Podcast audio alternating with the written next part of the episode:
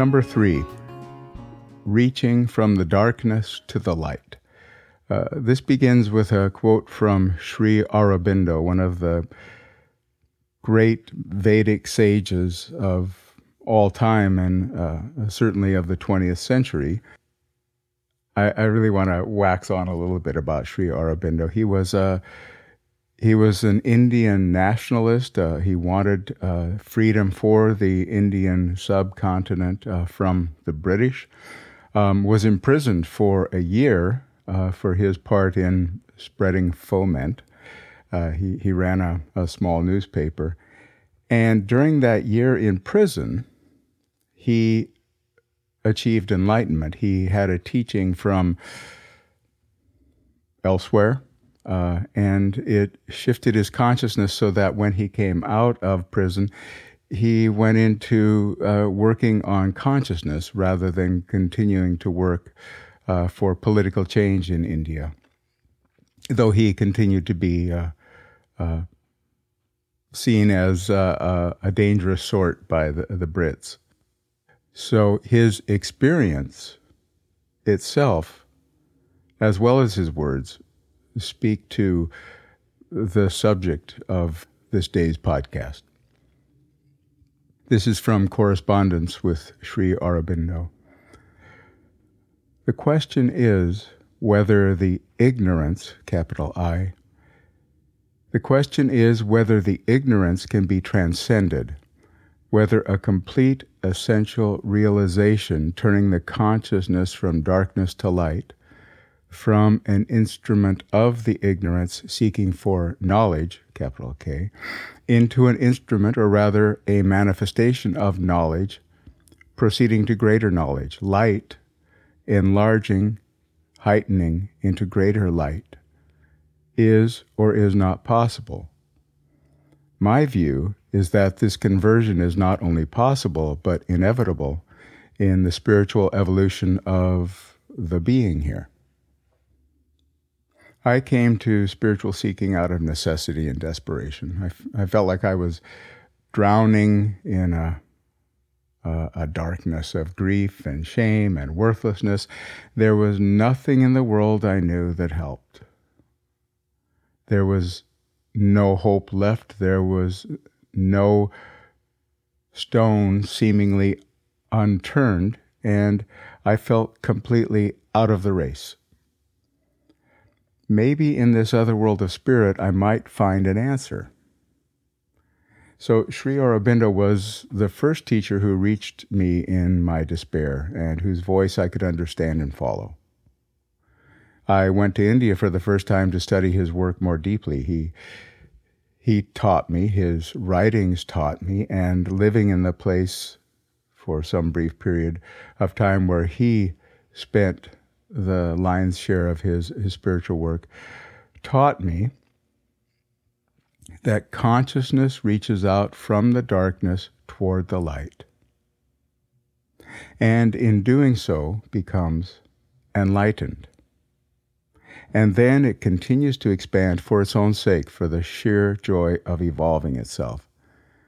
Uh, this is different than the way I used to look at things. I was hoping for light to reach out to me within my darkness, as if light were from some other place, as if light or consciousness was this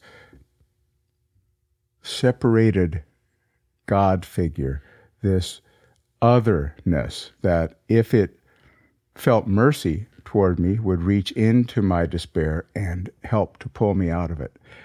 It's not that way.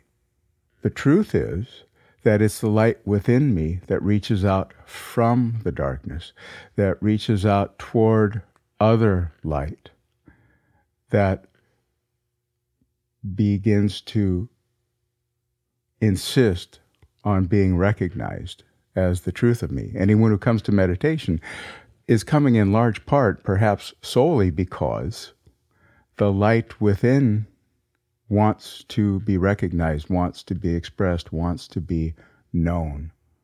From the perspective of having to reach out from the darkness, darkness itself can be seen as a gift.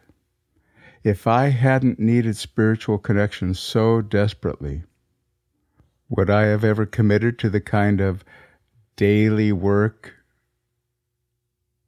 I've needed to engage in to find and, and grow this knowledge, to find and grow this experience of, of light within? I, I doubt it. There are far too many interesting things in the world to engage in other than uh, interior work until we do the interior work and find out how very interesting and fascinating our interior actually is.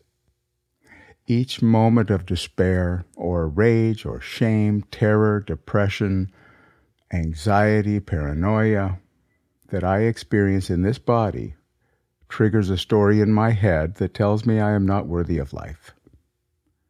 Or that the world and its problems are not worth slogging through.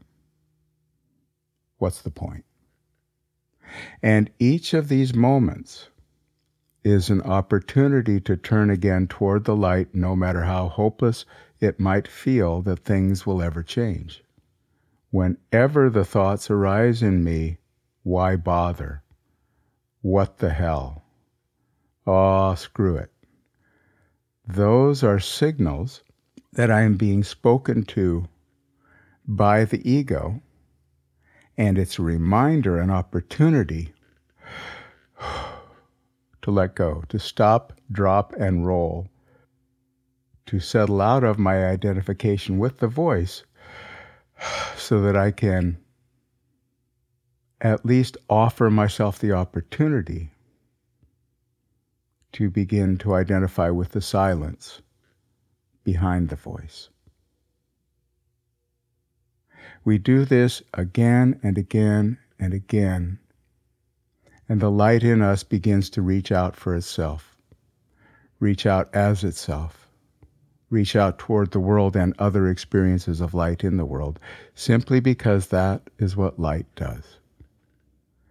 In the end, each one of us is here for this journey from the darkness to the light in the infinite scheme of things, the process is already complete. The light has conquered the darkness absolutely.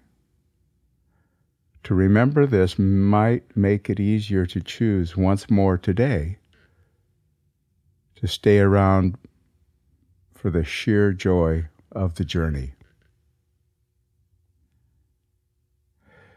Today I will remember that light is the truth of me and that whatever darkness I feel is a passing experience and other than the truth.